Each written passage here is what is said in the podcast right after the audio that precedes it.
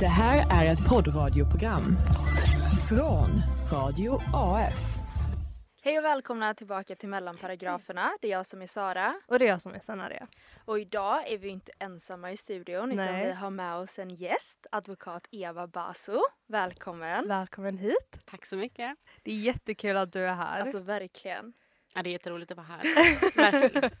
Hur mår du idag? Jag mår bra. Jag Ja. mår bra.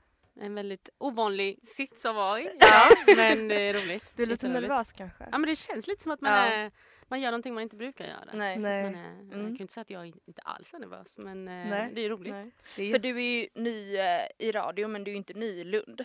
Du Nej, jag är inte ny i. Lund. Ja, Ja. precis. Jag har pluggat här och varit här ja. mina bästa år. Ja, bästa det är så. Mm. Till och Ja, med. det tycker jag. Ja. Men du Eva, klockan är ju två nu och du Mm. jobbar ju som advokat. Mm. Har du gjort något annat idag? Eller är det här det första du gör idag? Kommer till oss? Mm, nej, idag har jag varit på kontoret. Jag har Ja. haft ett möte med en klient.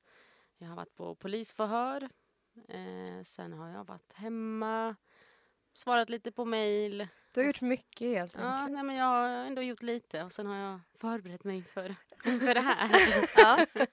Vad har du gjort idag Sara? Inget.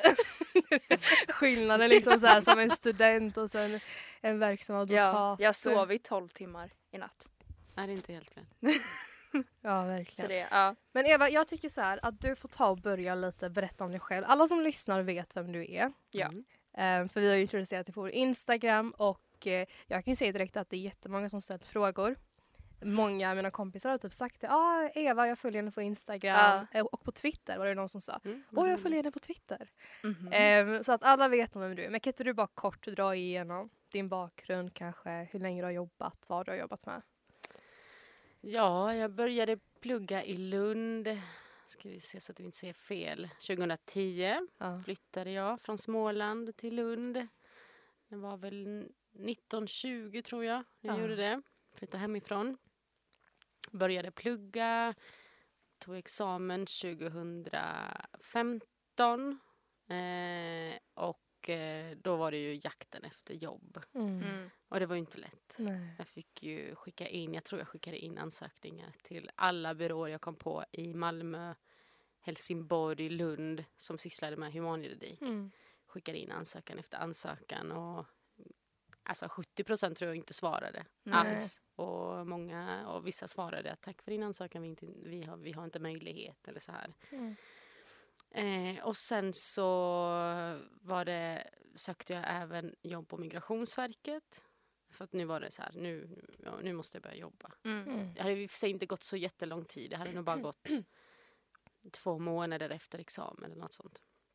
Så fick jag jobbet på Migrationsverket. Eh, och dagarna innan jag skulle börja så hörde en advokatbyrå som jag hade sökt jobb hos Mm. av sig. Och eh, frågade om jag fortfarande var intresserad Jaha. och om jag ville komma på intervju. Eh, det gjorde jag det på torsdagen där, för jag skulle börja på Migrationsverket på måndagen. Mhm. Ja, du hade inte börjat än? Nej, jag hade inte börjat. Så Men du hade skrivit på kontrakt? Det hade jag. Ja. Det hade jag. Jag hade varit där och skrivit på allting. Ja. Så jag skulle Ja, börja var på måndagen. Precis. Okej. Det var eh, eh, 18 maj tror jag som jag skulle börja jobba. Ja. Jag minns eh, datumet. Och då gick jag på den här intervjun och då sa jag att jag behöver besked eh, i princip omgående. Ja. För att jag har ett annat jobb jag ska börja på på måndag. Mm. Mm. Eh, annars får jag börja efter sommaren för det var något sommarvikariat på Migrationsverket. Mm.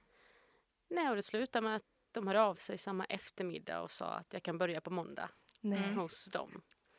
Och då fick jag ju ringa Migrationsverket Ah. fredag morgon. Lämna återbud. nej men säga att nej, men, tyvärr jag har blivit erbjuden ett annat jobb och advokatbyrå och jag har valt att ta det. Ja. Så att, och de tror det är ganska bra. Jag tror att det är sånt som händer. Mm. Nej, men då började på advokatbyrån då i, i Malmö. Eh, jobbade där i tre år. Eh, blev advokat i juni 2018. Hur gammal var du då? 27. Okej. Mm. Mm. Ja.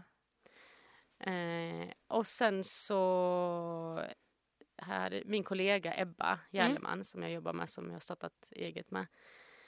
Vi hade ju funderingar på att starta eget tillsammans. Eh, Men jag var lite velade fram och tillbaka. Men hon bestämde sig för att hon ska, hon ska starta eget även om jag följer med eller inte. Okej. Okay. Och då kände jag att ja, men jag har precis blivit advokat. Ja. Eh, ska jag verkligen starta eget Mm. redan? Ja. Kanske få jobba lite till. Eh, åkte på semester och under den veckan så gick det ju ganska mycket tankar kring Ska jag fortsätta där jag är eller ska jag starta eget med Ebba? Mm. Och då bestämde jag mig att nej men, i mitt huvud var det liksom mer fördelar med att starta eget än Mm. att fortsätta vara Ja. anställd. Och då kom jag tillbaka då hade jag faktiskt inte ens jobbat som advokat. För jag blev advokat, åkte Ja. utomlands på semester, kom tillbaka och jag säger upp mig. Ja. Ah, jag startar eget. Hur tog de det då? Alltså helt okej. Ja. Helt okej. Ja. Ja. Som man kanske kan göra. Ja. ja, det är Gud, alltså det där är så intressant. Jag vill veta Ja. allt. Eh, och då, ja och sen så jobbar jag ju kvar typ två månader Ja. på den befintliga byrån. Eh, och sen första september 2018 Mm. så startade vi Aleman och Baso. Mm. Mm. Och det är där du är Ja. idag. Och det är där jag är idag. Alltså jag har verkligen tänkt på era efternamn. Det passar perfekt för liksom Mm. en advokatbyrå. Verkligen. Ja. Typ såhär, tänk också. våra namn hade ju varit skitfula tillsammans. Ja. Alltså, Sad. Det går ja, inte. nej. Nej. Alltså det klingar så fint. Ja, men, Det klingar, faktiskt det. Ja. Ja. För vi tänk, jag vet inte om så vi har funderat på att, på att ha något helt annat namn. Mm. Men eh, jag tror att det var ganska solklart Ja. att det blir Aleman och Baso. Mm. Ja. Varför inte? Om man kan ha sina efternamn och det klingar som Ja. du säger, varför inte ta Ja. sitt Ja. efternamn? ja, verkligen. Vi ska prata massor om ditt jobb och så lite Mm. senare. Men jag måste Ja. bara fråga, för du gick här i Lund. Mm. Det var ju, när tog du examen? 2015 va? Ja. 2015. Så det är ju var sex år sedan. Mm. Det, var, alltså, det är ju inte alls länge sedan som du själv var student här. Nej, nej, det känns Nej. inte som att det var länge sedan. Nej. Nej. Vad, vad, alltså jag måste verkligen fråga, vad tyckte du om din studietid i Lund? Vad tyckte du om juristprogrammet i Lund? Ja. Jätteroligt. Ja. Alltså I början var det lite jobbigt, man har precis flyttat hemifrån, man är Ja. ung ja. och man börjar läsa saker man inte har något för, alltså förstår ju ingenting. Du vet, man är Gillade du plugget? Ja, inte Alltså- den första terminerna. Jag tror Nej. inte jag gillade de första två, Nej. två terminerna. Nej. Det var nästan så här, mm, är det här rätt för mig? Ja. För att för mig var juridik straffrätt. Ja. Ja. Det, det är därför jag ska plugga juridik. Mm. För att Ja. jag ska syssla med straffrätt. Ja. Så du visste det innan du började? Att straffrätt är det? Ja, Ja. och jag trodde att det var det, man, det var det som jag skulle plugga från början. Men eh, det tog ju sin tid innan, eh, innan man började med straffrätten, Ja. termin Mm. fem. Sen gjorde jag ju praktik termin sju på hovrätten. Mm. Eh, sån här APU. Exakt. Ah. Eh, och eh, det var då jag verkligen kände det här Mm. är det roligaste som finns. Att då var det ju äntligen liksom att man fick jobba och se hur det är att jobba med brottmål i praktiken. Mm. Och hovrätten har ju i princip bara brottmål. Mm. Så att eh, då var det verkligen att jag har valt rätt. Då var jag nästan inne på att faktiskt bli domare för jag tyckte det var så Mm. roligt. Mm. Eh, men ja, så blev det inte. Så du gillar liksom inte så allmän förmögenhetsrätt Nej, inte två? alls. Inte alls. Alltså Nej. det var...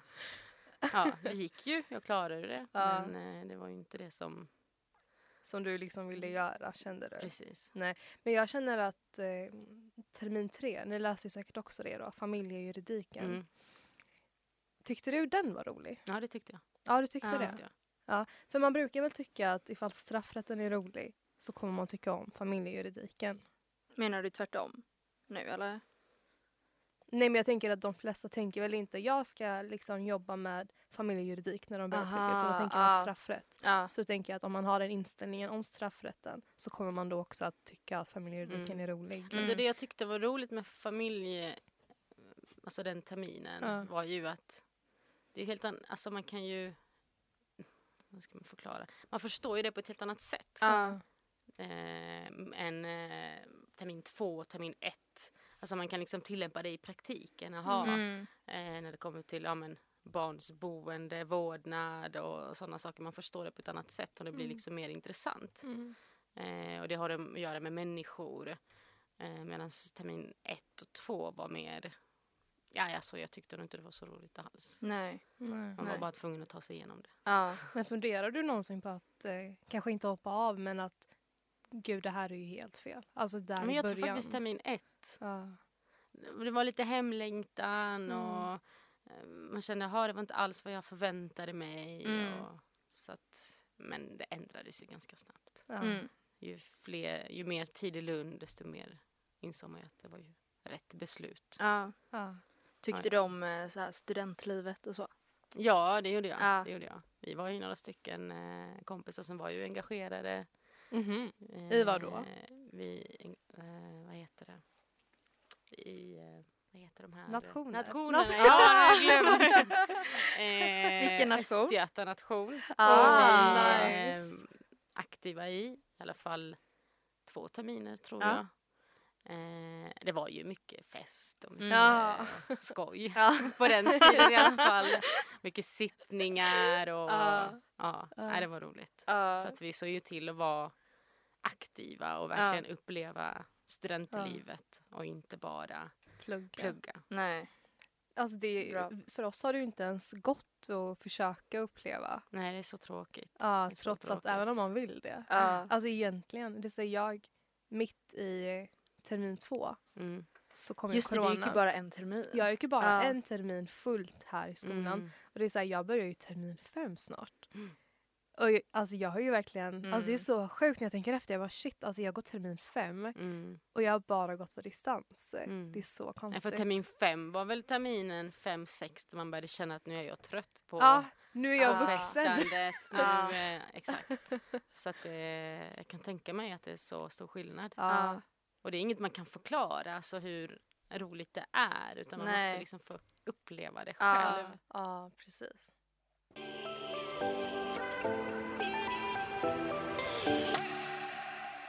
Men var det därför du valde Lund? För att du kände så här, om att du ville vara nära studentlivet? Nej, alltså, och så då såklart. jag Eller varför faktiskt- valde du Lund? för att jag hörde att eh, det är där man ska läsa i programmet. det är det är det som är det konstiga. För att när jag sökte, jag var jättevelig Ja. när jag eh, Mellan... eh, vad jag skulle läsa. Ah, så jag okej, ja. sökte ju till juristprogrammet direkt efter studenten. Mm. Och jag hade bra betyg så jag visste att jag skulle komma in. Så jag kom in hösten, jag måste tänka, hösten, nej våren 2000, eh, nej jag kom in hösten där direkt. Hösten Ja. 2009 måste det vara, det var då jag tog studenten, tror jag. Och då tackade jag nej Ja. till platsen för att jag kände mig inte redo. Nej. Eh, så jag skulle liksom jobba lite och känna efter lite. Så Ja. jag sökte igen. Då blir det våren 2010. Ja. Mm. Mm. Kom jag in och då tänkte jag nej men jag börjar. Eh, så jag hade en kompis här i Lund som jag kunde bo hos tills jag hittade eget. Jag var med på nollningen där i början i Mm. några dagar och så här. Och sen så fick jag för mig att nej men jag är inte redo Nej. till att börja. Ja. Eh, hade ingen bostad heller så jag vet inte om det var därför allt tror jag att Ja, jag kände att men jag är inte. redo för att börja plugga juridik. Mm. Så då ehm, hoppade jag av. Eh, åkte hem igen till Alvesta, Ja. Småland. Eh, och sen jobbade jag på ett gym. Jag jobbade nå- på posten också, just det. Ja. På ett gym och på posten och så här. Och då började jag helt plötsligt liksom tänka, ah, men ska jag plugga juridik? Jag kanske ska plugga något annat. Mm. Ja. Eh, och då sökte jag lite, jag hade alla kataloger man kunde ha Ja. på olika universitet och högskolor. Och så fick jag för mig att eh, hittade affärsjuristprogrammet i Jönköping. ja. Och, du vet, och de skriver ju så himla bra om alla sina Ja, jag utbildningar. Så jag bara, men det här låter ju skitbra. Ja. Internationellt och Ja. du får göra liksom, eh, ja. Plus att det är en kortare utbildning. Nej det var nog längre. Var jag den tror det läng- var fem år när man skulle ta master också. Mm. Eh, och då fick jag för mig att jag söker det istället i första hand. Ja. Så tar jag juristprogrammet i andra hand. Och jag har ju ingen i min familj som liksom eh, du vet, har koll på det sättet vilka universitet som är bra och Ja. att juristprogrammet är ju typ det bästa du kan läsa i Lund bland annat. Mm. Ska inte säga någonting om Uppsala, Uppsala är också bra om, om lyssnare nu hör bara Lund. Eh, I alla fall, och då sökte jag det. Eh, och sen så satt jag på det här gymmet en dag och jobbade. Googlade lite. Ja. Och så sökte jag affärsjuristprogrammet i Jönköping. Så kom jag in på Flashback. Åh nej. Och då var, var det ju bara massa negativt Ja. som folk hade skrivit. Att du kan inte läsa, eh, de som läser där är de som inte kommer in på Exakt, ja, juristprogrammet. det är det man tänker. Du kan aldrig bli advokat om Ja. du läser där och du vet inte alls, det går inte att jämföra det med juristprogrammet. Så tänkte jag, vad har jag gjort? och då har jag redan sökt. Ja. Så jag ringde ju den här studievägledningen eller vilka Ja. det är nu man ringer på vägen hem. Så sa jag, kan jag ta bort mitt förstahandsval? Ja. För Lund var ju andrahandsvalet. Ja. Eh, jag har inga problem. Jaha. Och då tog jag ju bort mitt förstahandsval. För att vi hade inte fått antagningsbeskeden än. Nej. Och då blev ju Lund förstahandsvalet. Mm. Och jag visste att jag hade redan kommit in två gånger, eller jag kom in tre gånger. Ja. Eh, och då var jag, jag var så tacksam för Flashback den gången. Att jag ens övervägde liksom, Ja. Jönköping framför Lund. Ja. När, jag, när jag visste att jag kom in på juristprogrammet. Så att, eh, mm, Mm. så Så- hamnade jag i Lund till slut. Ja. och den, sen hade jag den, den sommaren hade jag allting ordnat. Lägenheten var ordnad Mm. innan jag började. Eh, Mm. Så att då var det liksom Mm. på ett helt annat sätt. Mm. Ja. Alltså man kan ju verkligen tycka vad man vill om Flashback men ibland är det verkligen ens bästa. Ja men det verkligen. är så, man kan verkligen. hitta allt Ja. där. Det är ingen som hade sagt någonting till Nej. mig. Alltså så här, Nej. men vad håller du på med? Du kan Nej. inte tacka nej till Lund Exakt, och välja Jönköping. precis. Alltså, och jag ville ju bli advokat. Ja. Men jag tänkte nog inte att man inte kunde bli Nej, det där. exakt. Nej. För jag, så här, Ja. jag tänker, jag känner igen mig i det att man har, eller mina föräldrar vet inte heller liksom att Lunds universitet är bra. Eller att juristprogrammet är bra. Ja. Mm. Så hade jag liksom sagt att "Ja, men jag ska nog plugga Borås, liksom det här programmet. Så hade de bara nice. Jättebra. Jättebra, vår dotter ska plugga. Precis. För mig var också så här flashback dit jag alltid Mm. gick och bara, vad ska jag liksom plugga? Mm. Ja, mina föräldrar var så trötta på mig. Alltså jag var så velig. De, de, de var bara tacksamma att jag till slut hade gjort Att ett val. ja. Ja, ja. Så att, eh, Men vad ja. läste du på gymnasiet? Jag läste samhällsspråk. Okej. Mm. Till någon jätteliten gymnasieskola. Det var typ tio personer i min klass. Men det var mysigt. Ja. Det var ju samma sak där. Jag velade jättemycket där. Började där. Bytte faktiskt Ja. till en annan gymnasieskola i några dagar. Ja. Kom tillbaka. jag insåg att nej men jag föredrar det här lilla framför det här stora. Men sen när du började, för du sa, Mm. nämnde ju tidigare att du ändå liksom velade lite termin ett om du skulle Mm. fortsätta eller hoppa av. Vad fick du ändå så här bara, nej men nu kör jag nu för du hade redan hoppat av en gång. Nej jag trivdes bra och visst jag förstod ju också att det är inte det här vi ska läsa hela tiden. Nej. Nej. Eh, men jag tror det sociala Mm. eh, fick nog mig att, att vilja stanna. Mm. Och när jag väl tog beslutet att jag ska stanna då tänkte jag inte mer på att, eh, på att hoppa av eller så. Nej. Utan, eh, mm, sen har det ju varit lite upp och ner. Vissa terminer roligare. Jag menar, skatterätten var ju hemsk. Ja. alltså, Ja verkligen. Gud. ja, den här poletten som alla pratar om. Men eh, den föll väl till slut för att Ja. man klarade ju tentan. Ja. Ja. Eh, men, men det var ju livet i Lund och det sociala och kompisarna och Mm. allt runt omkring som man gjorde som gjorde att Mm. jag Ja. trivdes så himla bra. Mm. Men tyckte du att eh, hetsen, eller tyckte du ändå det var något som var jobbigt med liksom, tiden i Lund? Eller Det är någonting vi har pratat om mycket. Jag sa Mm. det i tidigare avsnitt. Betygshets Ja. och hets att festa, vara med i nationer Mm. eller att vara social. Alltså man hörde ju ganska mycket ja. innan man började Ja. om hur hetsigt det var. Ja. Det väl lite vilka man valde att umgås med. Ja. Mm. Min umgängeskrets, vi var ju inte hetsiga Nej. Nej. På något sätt. Utan vi gjorde vårt bästa, vi klarade våra tentor. Eh, men vi såg ju också till att leva liksom, studentlivet. Mm. Eh, men jag upplevde aldrig någon, alltså det fanns ju de som kunde blanka liksom tenta efter tenta för att det är bara AB Mm. som gäller och inget Ja. annat. Mm. Eh, men jag har aldrig gjort det och Nej. aldrig fått för mig att göra det. För mig var det, nej men jag ska bara klara det. Ja. Och det var ju det de första terminerna så var det i princip bara B och BA Ja. eh, Mm. för min del. Sen termin fem, Där. eh, där precis. Ja. Det var ju också för att jag fick ett helt annat intresse, Ja. alltså en annan Ja. passion. Liksom. Det här är så roligt. Så då gick det liksom upp för det var det bara liksom bättre och bättre. Mm. eh, betyg. Men jag var ju mer, varför ska man hetsa? Jag går ju Mm. juristprogrammet. Det räcker väl att jag klarar det. Eh, men sen vet jag ju visst om man vill bli, jobba mycket med affärsjuridik och så, så Mm. tittar de ju mycket på betyg.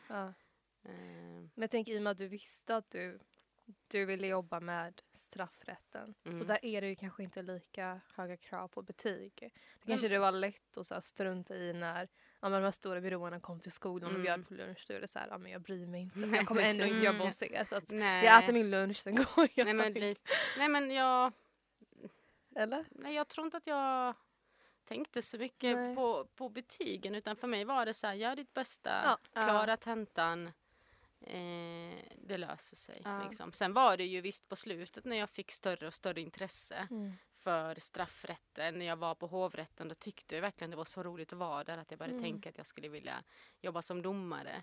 Eh, då kände jag ju att mina betyg kommer inte räcka för att sitta ting Mm. här nere. Mm. Eh, eller uppåt landet i de bättre tingsrätterna. Ja.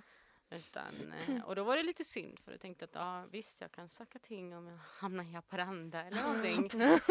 Men eh, sen när jag väl... Så alla skämtar alltid om varandra. ja men det Det är ju lite lägre intagning ja. här. Eh, men när man väl började på byrå så har jag faktiskt aldrig tänkt på att sitta ting. Nej. Utan det är ju så roligt att göra det jag gör och jobba som Mm. advokat så att jag har inte tänkt. Men vad, vad är dina tankar? Oj, förlåt, nu avbröt jag dig. Nej, nej, nej. Men vad är dina tankar alltså, kring ting? För jag vet att sen när vi hade vår förra resa så, så var han ju väldigt, skulle du också säga Ja.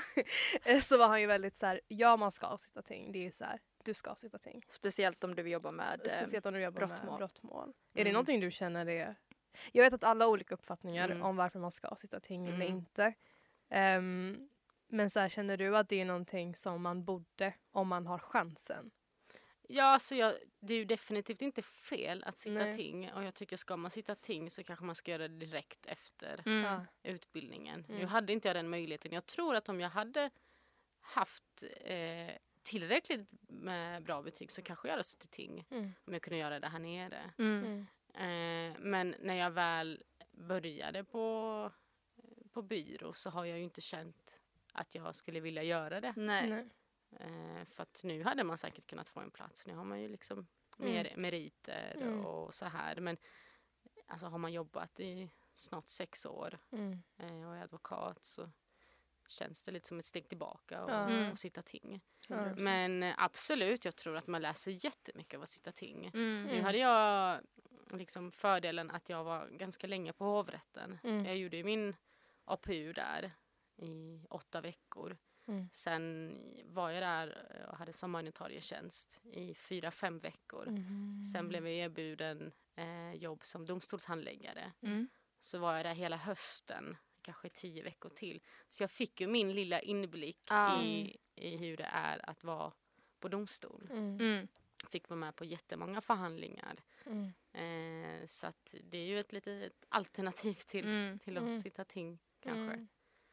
Mm. Eh, men ja, det är upp till var och en. Men jag tycker inte att det är någonting som man måste göra. Nej. Men eh, visst är det bra att få en inblick i hur det är att Mm. vara på en domstol.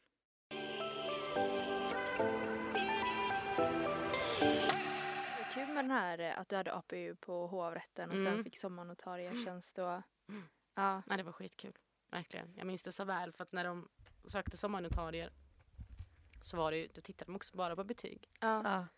Eh, och jag hade ju varit där så jag hade ju lärt mig allt. Ja. Eh, och då när det var dags att anställa så sa de att tyvärr, du får inte platsen, vi har Nej. anställt någon annan. Okej.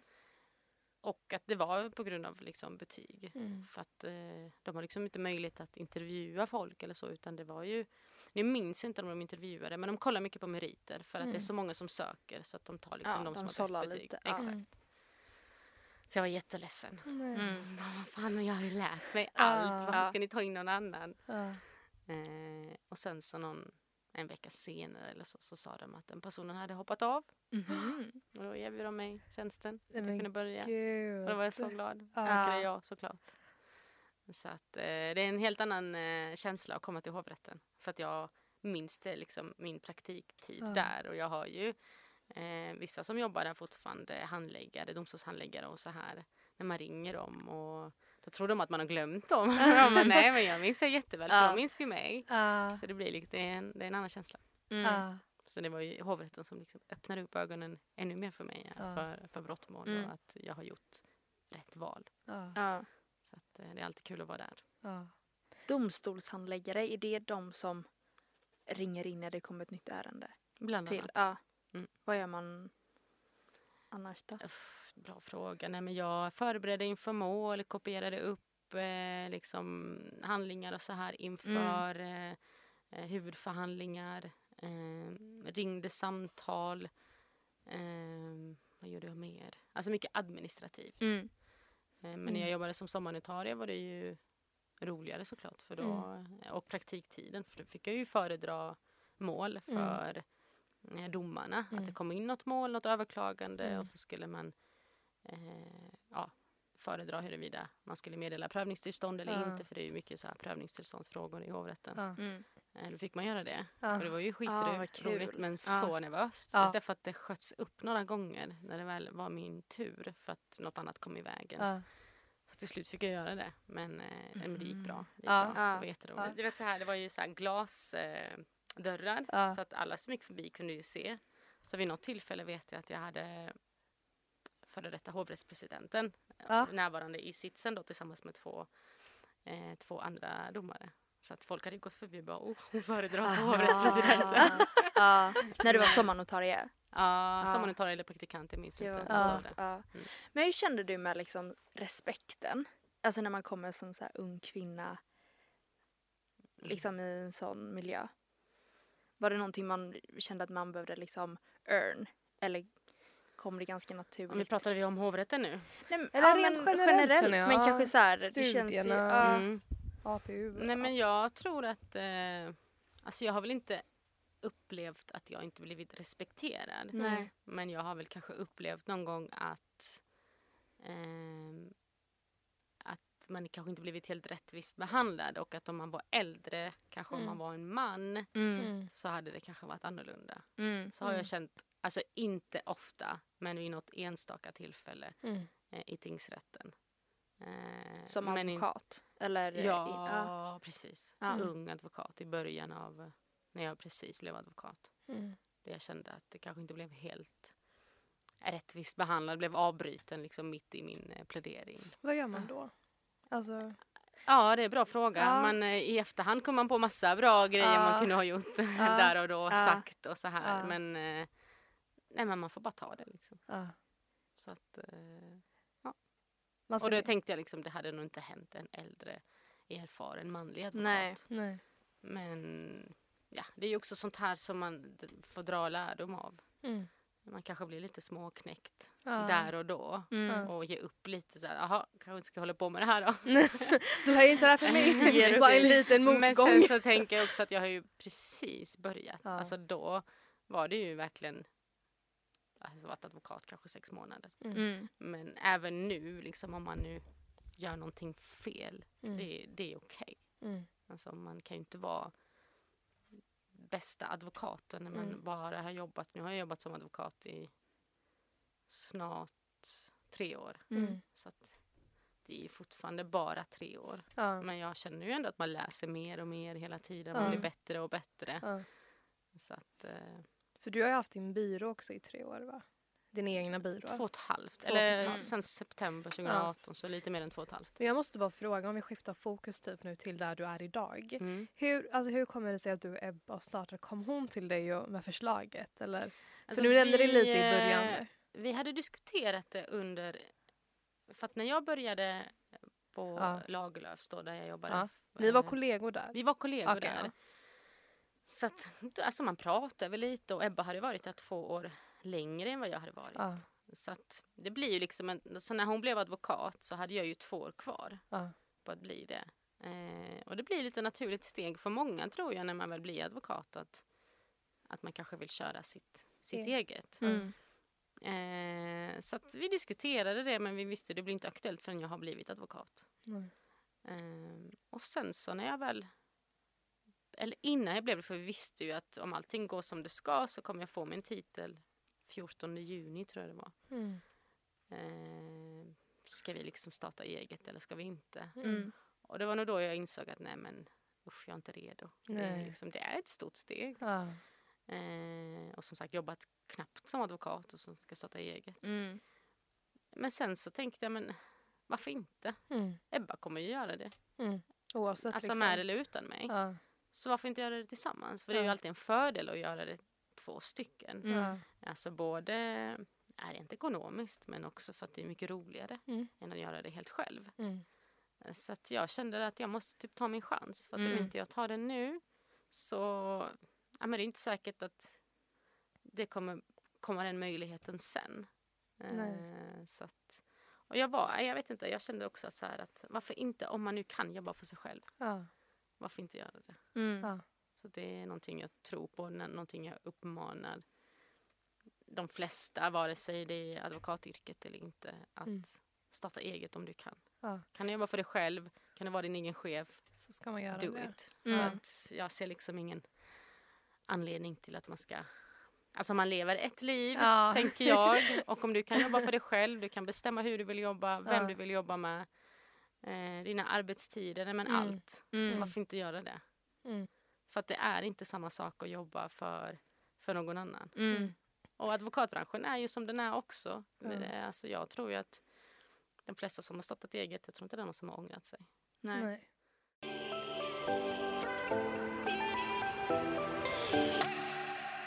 Men hur, hur funkar det, det här med så här... Få, ja, alltså, Klienter. ja, klienter. Ja. eller Det tänkte jag också fråga. Typ så här, jag förstår ju att domstolen ibland kan liksom så här att man får, eh, alltså om man är offentligt biträde och så. Mm. Men eh, hur, hur funkar det? Hur får man liksom klienter? Alltså när vi startade Ja. eget så hade, ju med, hade vi med oss klienter. Ja, Okej. För att de klienter vi hade på den förra byrån, Mm. eh, de hade ju rätt att oh God, om de som vill ja, följa med Ah. oss. Mm.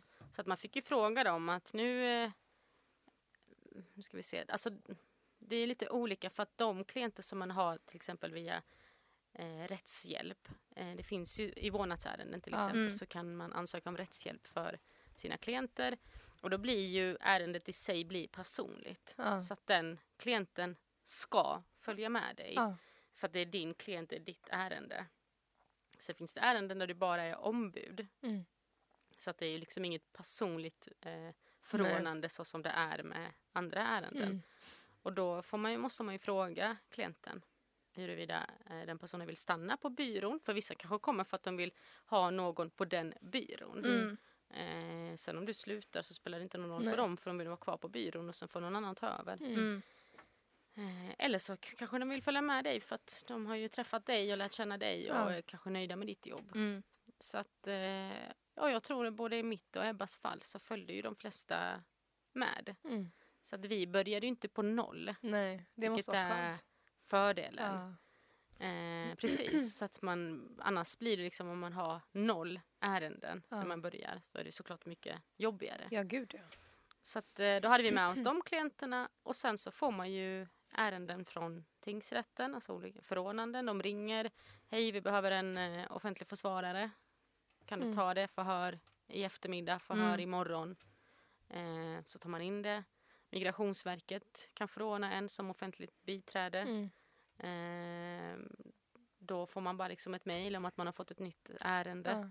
för att man är med på deras lista och man är tillgänglig så Ja. får man liksom ärenden. Jag, jag måste verkligen fråga, hur funkar den processen? Är det så att tingsrätten ringer dig bara och säger hej, förhör imorgon och så går du dit? Ja men de säger Eller- hej vi har fått in ett nytt ärende, vi Ja. behöver en eh, försvarare. Eh, så kanske man frågar okej är det något förhör inplanerat? Så säger de ja det står antecknat här att eh, förhör eh, planeras hållas imorgon klockan 14. Då får man ju kolla i sin kalender, kan jag imorgon klockan 14? Ja. Eh, och kan man det så gör man en jävskontroll, kollar liksom vem är klienten, Ja. vem är motparten. Eh, och sen tar man in ärendet så skickar Mm. de ett, liksom ett, ett förordnande om att du har blivit förordnad som offentlig försvarare eller målsägandebiträde. Mm. Eh, och så får du ett, ett, det ärendet. Mm. Men när domstolen gör det, är de helt eh, opartiska då? Är det en lista så här, okej du Ja, har ja. redan fått det här så nästa gång är det den här personens tur. Exakt. Det är så? Exakt. Ah, Så de liksom näst på tur att ah, nu är du näst på vår lista. Och Sen kanske man inte kan men då brukar de ändå ringa tillbaka om, om det kommer något annat. Ah. Eh, så att jag har inte riktigt förstått hur de här listorna funkar. Men Nej. det, det är en lista i alla fall. Ja. Men sen tror jag i och för sig om det kommer in ett, något jättestort ärende, alltså något mordmål, Ja. så tror jag ju inte att de kanske uteslutande går efter listan för det kanske råkar vara någon som precis har blivit advokat och det kanske inte är jättelämpligt att man får ett så stort Nej. mål. Så Nej. där tror jag ändå att då, då letar de efter någon erfaren advokat och förordnar. Men annars så ska de ju utgå från sina listor. Mm. Men går du dit och, eller det är klart du gör det, jag tänker förberedd, men när du går till eh, förhöret med så kort varsel, Mm. hur, hur mycket hinner man egentligen förbereda sig? Ja, men man kollar upp vad det gäller, alltså Ja. vad är det för rubricering. Eh, man försöker komma i kontakt med klienten, Mm. eh, prata med honom och hinner man inte prata med klienten så får man prata med honom eller henne eh, innan förhöret. Man får ta några minuter, Mm. eh, upplysa dem om deras rättigheter, vad det här kommer handla om, hur det här kommer gå till. Eh, så att man hinner göra tillräckligt för att, eh, för att vara be- förberedd på Ja. inför ett förhör. Eh, det är ju värre om, om det är inför en förhandling. Mm. Då får ju vara mycket mer eh, påläst. Mm. Mm. Mm. Men visst, när man var helt ny så kanske man kände så. Att, Var det så här nervös Shit. liksom? Så första förhöret liksom? ja, det var jag säkert. Det var jag Ja. säkert. Jag minns när jag hade min, mitt första möte med en häktad klient. Och, ja. Och då är det ju en hel liksom, säkerhetskontroll. Man ska Mm. gå igenom. Jag, var, alltså, jag tänkte, jag vet inte jag ska komma förbi alla de här dörrarna. Nej. Och som på flygplatsen, man går in Ja. liksom, säkerhetskontroll. Sen är det flera dörrar och du får liksom inte röra dem utan de öppnas av sig själv när den andra dörren har stängt. Så jag började liksom ta i alla dörrar och Aha. nej, fan, den öppnas inte. Alltså för att det är en vana, du vet man Ja. öppnar dörren. Ja. Men vad är, det, vad är det för mål du brukar ha? Och, eh, och vad är det största målet du har haft? Jag tänker, I och med att du är en ganska nybliven advokat, eller Mm. tre år är ju ändå mycket, men Mm. alltså sett till då till exempel mord, har du haft ett sånt mål? Nej, det Nej. har jag inte. Jag har haft ett mål om eh, eh, människohandel alternativt eh, grovt koppleri. Det har varit Mm. mitt största mål Mm. Mm. eh, som försvarare. Mm. Och då var vi i rätten i 14-15 dagar. Oj, Oj, gud. jävlar. Så att, eh, mm, Ja. det var roligt. Mm. Ja. Alltså att få ett så stort mål. Och det vet man ju inte när man väl får målet. Nej. Det kommer bli så här stort. Ja. Utan du får ett mål och sen slutar det med att det håller på länge. Ja. Utredningen. Och sen Mm. så blir det en jättestor utredning och det är flera inblandade. Mm. Eh, försvarare, flera tilltalade. Mm. Så att det var många dagar i rätten. Men det var nog eh, ett av det roligaste jag gjort i min lilla karriär hittills. Ja. Ja. Eh, just för att det är en, alltså man lär sig saker på ett helt annat sätt när det är Ja. större mål. Man har liksom mer tid att förbereda, mer tid Mm. att analysera. Mm. Mm. Eh, vara mer påläst Mm. på området. Och sen lär man sig mycket av, nej men, eh, av kollegor, man, läs, man reflekterar mycket över sitt eget Mm. i efterhand och det här skulle jag gjort bättre och eh, den här frågan skulle jag ställt så här istället. Mm. Och, så att, eh, man kan ju också vara lätt kritisk mot sig själv. Ja. Men samtidigt så tror jag att de flesta känner så efteråt att någonting kunde man gjort bättre. Mm. Men det är väl det man lär sig Mm. eh, av eh, med tiden. Mm. Så att det, var, det var roligt. Mm. Mm. Och, men det var väldigt tidskrävande. Det Ja. var det. Jag har nog aldrig jobbat så mycket som eh, i samband med det målet. Nej. Tidiga morgnar, sena kvällar. Ja. Mm. Eh, Hade du fler mål vid sidan av eller var det att du Ja, det är det som är grejen. Ja. Att man har ju andra mål Det det jag samtidigt. Nu fick Ja. jag ju eh, ge, subs, eh, det, ge bort en del mål Ah, okej. eh, till kollegor som fick hoppa in för att det var liksom, mål som sammanföll med Ja. förhandlingen här. Eh, så det var ju skönt att man hade kollegor som kunde hjälpa till. Ja. Eh, men annars är det ju annat som kanske inte är en huvudförhandling men det är eh, jag måste svara på mejl, det är någon Mm. annan som försökt söka en, eh, ringa någon klient och så Mm. här och det får man göra efteråt. Mm. Så att, men just den perioden var det ju svårt att eh, alltså fokusera till 100% på sina andra eh, mål. Ja. Utan när det väl var över så kände jag okej nu kan jag lägga mer tid på, på de andra ärendena. Mm. Mm. Alltså det är inte så att man missköter dem, man sköter fortfarande eh, sina ärenden. Mm. Men eh, tiden finns ju inte att lägga ner lika mycket tid som, som i vanliga fall. Nej. Nej. För att man var ju i rätten så här 9 till 16.30. Man kommer Mm. tillbaka, man reflekterar lite över vad som har hänt, man kanske gör lite anteckningar. Ja, men då klockan är plötsligt kanske halv sex, sex. Man Mm. förbereder kanske inför da- dag två eller dag tre eller vad det är. Mm. Och sen så har man alla de här andra mejlen kanske att svara på. Mm. Eh, sen går man hem, så är man hem- hemma vid kanske åtta vissa Mm. kvällar. Går och lägger sig, vaknar tidigt dagen efter. Mm. Så kör man på. Mm. Eh, men nu i efterhand så känns det inte som att det var så mycket. Nej, det kanske För det är så lätt då, det är lite så ja. när man pluggar också. Ja, exakt. Pluggar jättemycket inför en Ja. tenta och bara shit vad är det här, jag kommer knappt överleva det här. Ja. Och sen så när det väl är över, Ja. två, tre veckor senare, men det Mm. var inte så farligt. Nej, det, ja. Så Men hur att, mycket mer tror du att, eller jobbar du som egen än om, än- än liksom som du tror att du hade gjort om du var kvar? Jag tror inte jag jobbar mer som egen Nej. än vad jag gjorde när jag var anställd. Ja. Eh, för att vårt yrke är ju så, alltså vissa veckor kan vi ju ha jättemycket att göra. Mm. Så att man kanske är på jobbet nio timmar, tio timmar Mm. om dagen. Men vissa veckor, som den här veckan, har det varit en ganska så lugn vecka. Jag hade Mm. en huvudförhandling i ett vårdnadsmål. Skulle haft det må- hela måndagen och hela torsdagen. Mm. Blev inställt. Mm. Ja, då är det helt plötsligt två hela dagar som man inte har planerat att göra något annat. Nej. Så att den här veckan har ju varit ganska lugn. Mm. Eh, men det som är fördelen att ha eget är ju att okej, men idag har jag det ganska lugnt. Jag går hem Mm. Mm. vid lunchtid. Eh, fixar lite hemma, jobbar lite hemifrån. Mm. Eh, går ut och tränar liksom Ja. klockan två. Medan när jag var anställd så fanns inte de möjligheterna. Nej. Utan då var du tvungen att vara på jobbet halv nio till halv sex Mm. varje dag. Oavsett om det har något att göra eller inte. Mm. Mm. Och det känns ju inte så jätteproduktivt att vara på jobbet om man inte man har så mycket att göra. Då kan man ju liksom samla energi, träna, göra något annat Mm. tills man vet att nu är det dags att köra hårt igen. Mm. Mm. Eh, så att det är ju en av de stora fördelarna tycker jag, att Ja. ha eget. Att man verkligen kan styra sitt liv på, Ja. på ett annat sätt. Men det har man ändå hört mycket om att sen när man är anställd så förväntas ju det att du ska jobba mycket Mm. eh, och vara kvar kanske även om inte det finns någonting att göra. Precis, och det tycker jag är helt orimligt. Ja, men så här, kände du att det var press typ att eh, ja, men dels att vara kvar men att dels också då kanske jobba extra? Att jobba kvar Ja, men jag liksom tror länge. man förväntades Ja. jobba mycket hela tiden. Ja.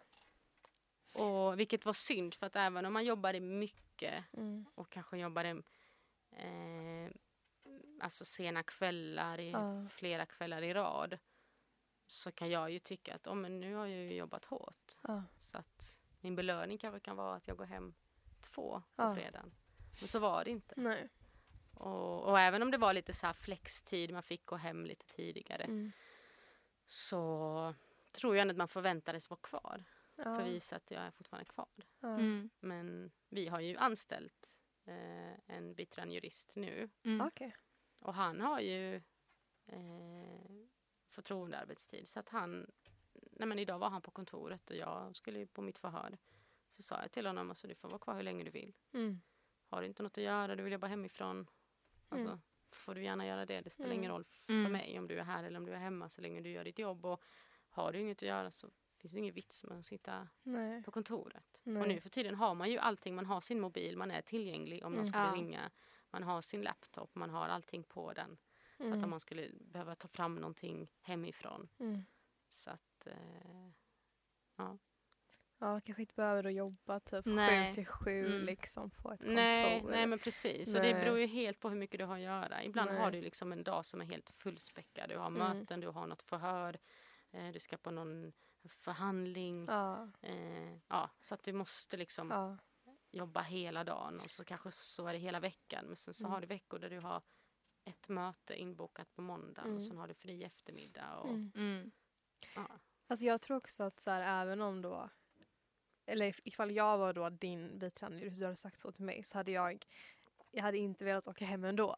För att, eller förstår du vad jag Nej, jag, Jag tror man att hade men jag velat tror att att han känner nog lite så se. också. Nu kommer han höra det här sen. så att, men jag tror att han säkert tänker också att nej, jag kan inte bara dra hem nu även om Nej. jag kan utan jag Ja. får faktiskt visa att jag Man vill visa det liksom. kan göra lite grejer. Exakt. Någonting kanske händer. Jag kanske kan, behövs att vara tillgänglig. Precis. Så att, eh, mm. Så man hade ju typ sagt så här, ja men gud tack jag gör ju absolut. Och så hade Mm. man ju ändå suttit där och bara knappat på datorn. Och så här. Precis. Hittat Så. någonting att göra. Hittat liksom. någonting att göra, Mm, exakt. precis. Det hade inte känts helt bra i Mm. hjärtat Nej. liksom man var så här, jag hade Nej. fått stress. Hon kanske bara testar mig. Exakt! Det är ju typ det. Ja. Exakt, man tänker som man bara, jag blir testad nu, jag kan Mm, inte gå.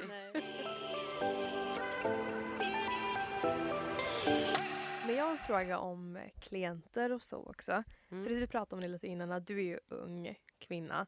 Eh, men om vi säger bara ung då. Känner du att det är en sån sak som klienter reagerar på? Din ålder liksom, att du är ung?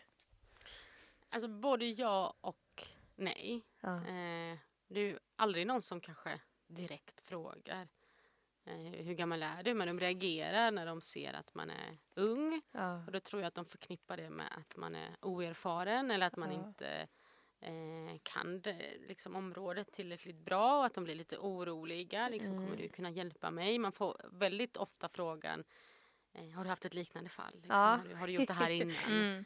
Eh, och det juridiken är ju liksom bred. Det finns ju hur många olika mål som helst så det är Ja. inte lätt att ha haft alla typer av mål. Så Nej. att man kan säga att "Ja, men jag har haft det här målet. Ja. Eh, utan man får bara ge någon slags vara någon slags förtroendegivande. Att nej, men det här kan jag, jag kommer vara påläst, jag kommer göra mitt bästa för att hjälpa dig. Och eh, liksom vara inte blind på grund av alltså, att man inte ska bli lurad av ens ålder. Mm. För att jag kan tycka tvärtom. Mm. Det är ju vi unga jurister, advokater Mm. som eh, tror jag är en mer pålästa och lägger Ja. ännu, alltså extra mycket tid Mm. eh, och kraft liksom på ett ärende Ja. än de som har varit med Längre. Ja. tror jag. Så jag tror att det är nästan med fördel. Vi är mer hungriga, vi vill liksom mycket Eh, vi vill inte komma in i en rättssal och inte kunna Inte vår veta, grej och inte exakt. veta. Mm, så vi vill vara exakt. pålästa. Mm. Eh, så att, eh, ja, nej men som sagt, det, folk Ja. har reagerat, folk har frågat. Ja. Eh, men det har ju sällan varit så att de du vet, inte varit nöjda och velat byta en och säga nej men jag vill ha någon annan och hon Ja. är för oerfaren. Och, Mm. Ja. Så att, mhm. Ja. Mm.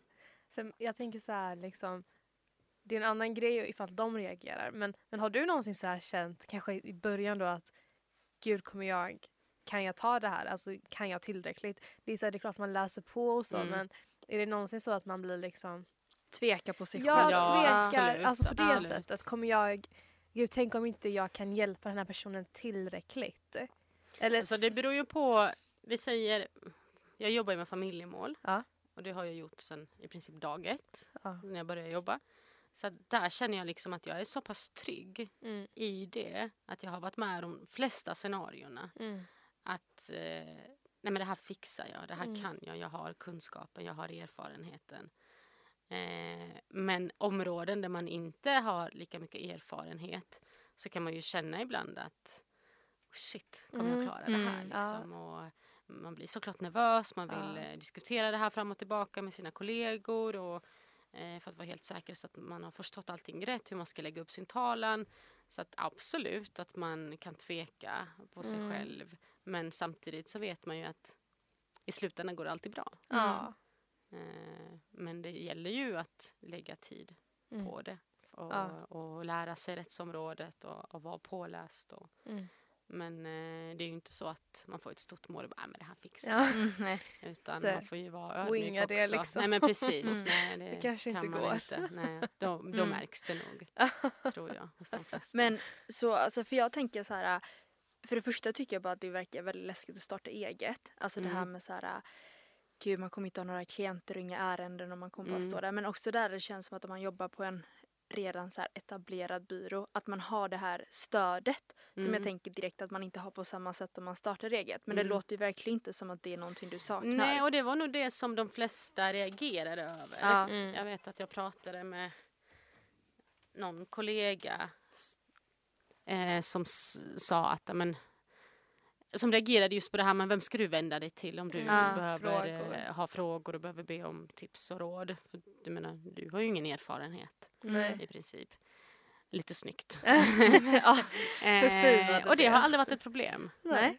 Alltså först och främst så har jag ju min kollega Ebba. Vi diskuterar jättemycket tillsammans och vi, alltså, det, det mesta kan man ju liksom hitta svar på genom att läsa sig till det. Sen hjälper det ganska mycket att diskutera med varandra Mm. eh, fram och tillbaka. Och jag tänkte lägga upp det så här, vad tycker du om det? Nej men eh, så här kan du göra istället. Mm. Och sen har man ju kollegor man kan ringa till. Mm. Eh, Fredrik som var här, Ja. honom brukar jag ringa när jag Asså? har lite frågor Hur kring känner du, eller hur eh, har ni den Eh, kontakten liksom? Vet faktiskt inte. Han var på hovrätten när jag gjorde min praktik där Ah. som student. Vi pratade aldrig Var han då. domare då? Ja, han ah, hade sin... åklagare kanske han var. Ah. Han var åklagare då. Aha, Eh. okej. ja. Och sen vet jag faktiskt inte. Nej. Är Jag det så? inte. Alltså jag, jag har fått den känslan lite av att så här, försvarsadvokater, i, i alla fall här i Skåne, Mm. alla känner alla. Typ. Mm, Eller? Ja, alltså de flesta vet ju vem den andra är. Men Ja. jag känner mig inte bekväm med alla advokater. Nej, ringa Jag har alla. några stycken Ja. som jag ringer till om jag har eh, frågor, Mm. funderingar. Eh, jag tänker liksom att de har säkert varit med om det här. Det har inte jag varit med om så de kanske har svaret. För vissa grejer kan du inte hitta i böckerna. Nej. Utan nu har jag hamnat i den situationen, hur ska jag göra? Ja. Mm. Eh, så att, och då tycker jag att man bör våga liksom, ja, men ringa sina kollegor och, och be om hjälp. Och det är kanske många som tänker att nej men, ja, jag vet inte, jag ska inte visa att jag inte kan. Nej. Jag vet inte. Jag har Exakt. ingenting, eh, ingenting emot att, att göra det. Liksom. Ja. Och Kan de hjälpa så Ja. tas det liksom tacksamt Helt emot och kan Ja. de inte det så kan de inte det. Nej. Så att man har ju alltid folk att Vända sig. vända sig till. Ja. Eh, Jag har vid något tillfälle har jag ringt Lars Kruse, som Mm. du kanske känner till. Ja. Mm. Han har ju liksom världens erfarenhet. Och han Gud. säger alltid bra och kloka saker. så att, eh, honom vill man nästan ringa hela tiden. Men eh, han är nu för upptagen för att ta samtal från mig hela tiden. Eh, Tidigare men- samtal. Ja, ja, jag stötte på honom i och med det här stora målet. Eh, och frågade någonting där eller diskuterade någonting där. Och han sa ju så himla bra grejer. Så tänkte jag Ja. om jag bara hade vetat det här innan. Aha, eh, så att, men man lär sig. Man lär sig.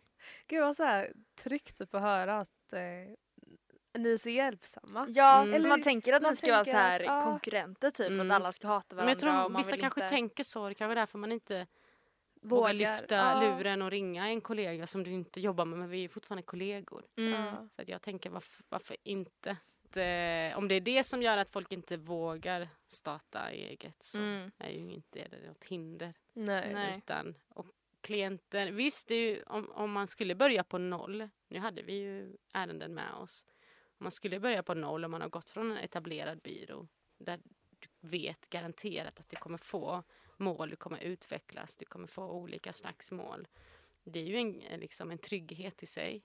Och det visst, det kanske man inte vill lämna för att starta Nej. eget. Men eh, ja, Men det är väl typ också tryggheten kanske som hindrar en från att växa. mm, exakt. Så att jag tycker att tror man på sig själv Ja. och, och ha möjligheten. Mm. Ha kanske någon man trivs med också. För att jag tror att det är bra att göra det. Mm. Att man inte ska göra det ensam. Visst Mm. kan man göra det men det kanske inte är lika roligt. Nej. Men ska man hitta någon då som kompletterar en som är bra på saker man själv är dålig på? Eller ska man ha liksom, räcker det bara att man är så här? Jag tror hitta någon som du liksom trivs med. Som Ja. du vet att den här personen kan jag jobba med. Den här personen Mm. kan jag träffa varje dag. Mm. Eh, och också ha liksom roligt med. Jag och Ebba vi är ganska olika Mm. som personer. Mm. Men ändå så funkar vi jättebra tillsammans. Mm. Så jag hade inte kunnat tänka mig göra det med någon annan. Nej.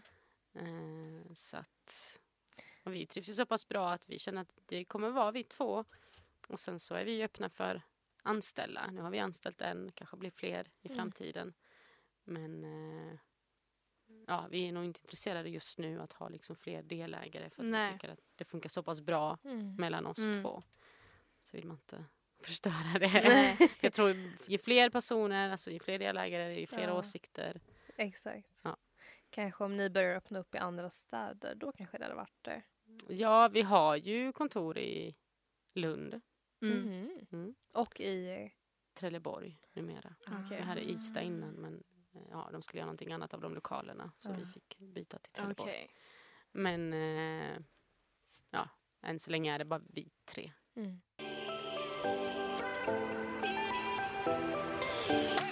Alltså, för jag tänkte, eller jag reagerade på när du berättade när du pluggade Mm. att du hade en inställning som jag ska helt ärligt, jag har inte. Nej. Och jag vet att, eller nästan ingen jag vet har den, den inställningen. Du hade nämnde liksom att så här, ja men man, man pluggar och man tar det liksom ändå seriöst men betyg definierar inte dig. Alltså så. Nej. Och, och jag inte, nu ska inte jag liksom på något sätt analysera dig men det känns också lite som att så här, du inte låter det så här, du lät inte det liksom definiera ditt värde. Och kanske på något sätt också, det förvånar mig inte heller att du också vågade starta eget så himla eh, ung. Mm. Att, så här, att det kanske liksom så här, kvittade vad alla andra tyckte och vad alla andra liksom säger så ska man göra och du går lite din egna väg. Mm. Kanske. Men och då undrar jag så här, vad, vad har du för tips till liksom mig och Sanaria eller folk som lyssnar? Ha kul. ja. En sån här jätteklyschig. Have fun. eh, nej men verkligen, ha kul, hetsa inte. Nej. Eh, absolut ska man ta sina studier på allvar. Eh, och liksom plugga inför tentor och vara liksom fokuserad under sina föreläsningar och så här. Mm. Men det löser sig. Liksom Mm. så här. Mm. Man ska inte, världen går inte under om man inte får ett AB på en Nej. tenta. Nej. Utan det är helt okej att få ett BA eller B. Ja. Mm. Eh, utan nu är det ju svårt för er, det är ju inte samma studentliv som på vår tid.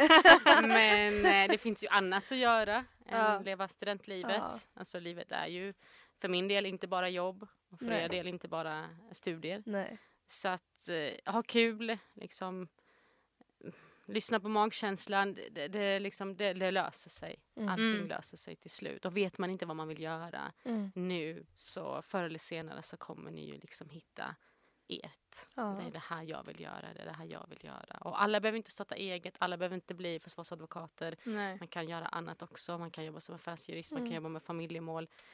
Eh, ja, så att, eh, men eh, den här tiden som man har, tycker jag, studietiden, den är ju en, en tid man vill liksom se tillbaka och vara glad över.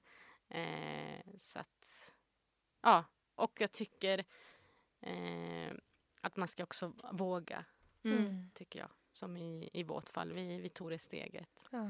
Eh, vi startade eget. Vill man göra det, det är kanske redan nu som man tänker att "Ja, men det här vill jag göra. Mm. Kanske inte jag kan göra det nu, Mm.